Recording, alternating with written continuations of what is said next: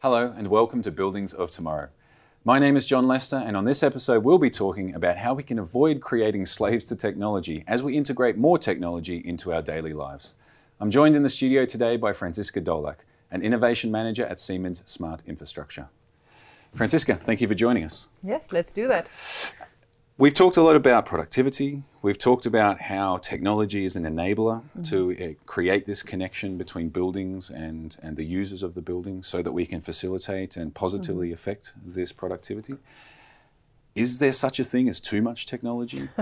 oh, there absolutely is. Uh, so, really, when we started off on this quest of really identifying what's happening there in the office space and how people are feeling and how does it make them feel and what's actually happening, uh, we look at some of the most uh, tech advanced and supposedly smart buildings around the globe.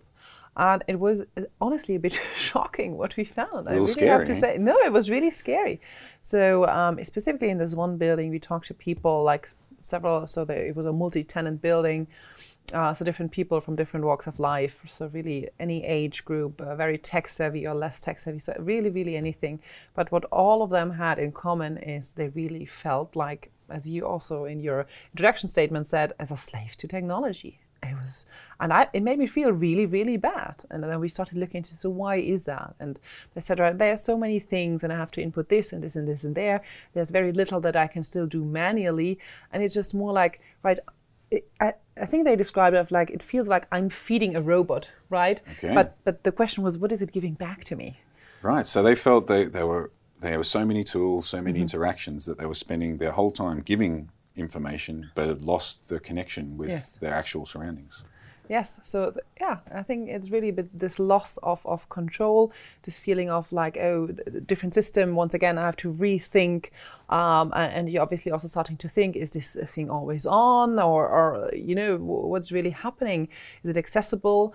It feel like a, a, huge strain, and we also at the same time saw that the, really the the numbers of, of really absenteeism really went high, high up, where people then rather decided to do a lot more home office. And that's not what you want as an employer or, uh, you know, building owner, right? Because you've created this gem of a building and you basically you want to get people there together to foster this community and to help people inspire each other. Okay, so in the process of trying to achieve uh, a more productive space and, and understand your, the surroundings better and to create a a more productive mm-hmm. place for people to come. They'd actually taken it a step too far and yes. created something that that destroyed all of that that approach. Yes, yes exactly.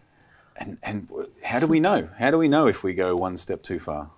I think uh, I mean sometimes a gut feeling I think usually is a good indicator. At least I feel right thinking about how how does those things fit together.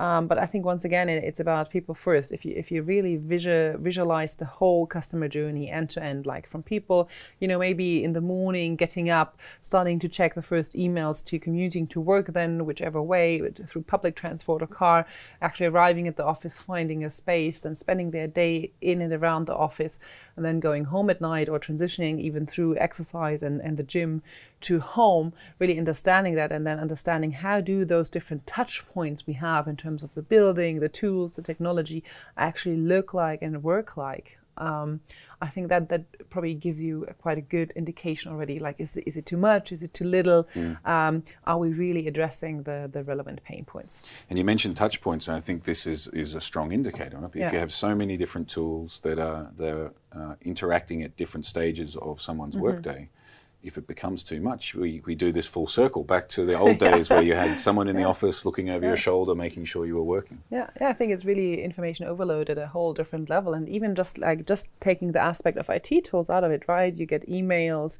you get maybe a phone call, an SMS, or people just you know walking by your desk and and talking to you, and you feel like where's this point where I can just you know really focus and get back into my flow of work. Yeah this is a tough thing because yeah. we, we know that we're able to achieve so many great things mm-hmm. with technology. So this challenge to temper our, our, our, our, love and our yeah. passion for technology to, to realize that it's still people mm-hmm. as part of it. We want to join them as part of the building, but we don't want to overbear to the point mm-hmm. where they lose that ability to, to be themselves.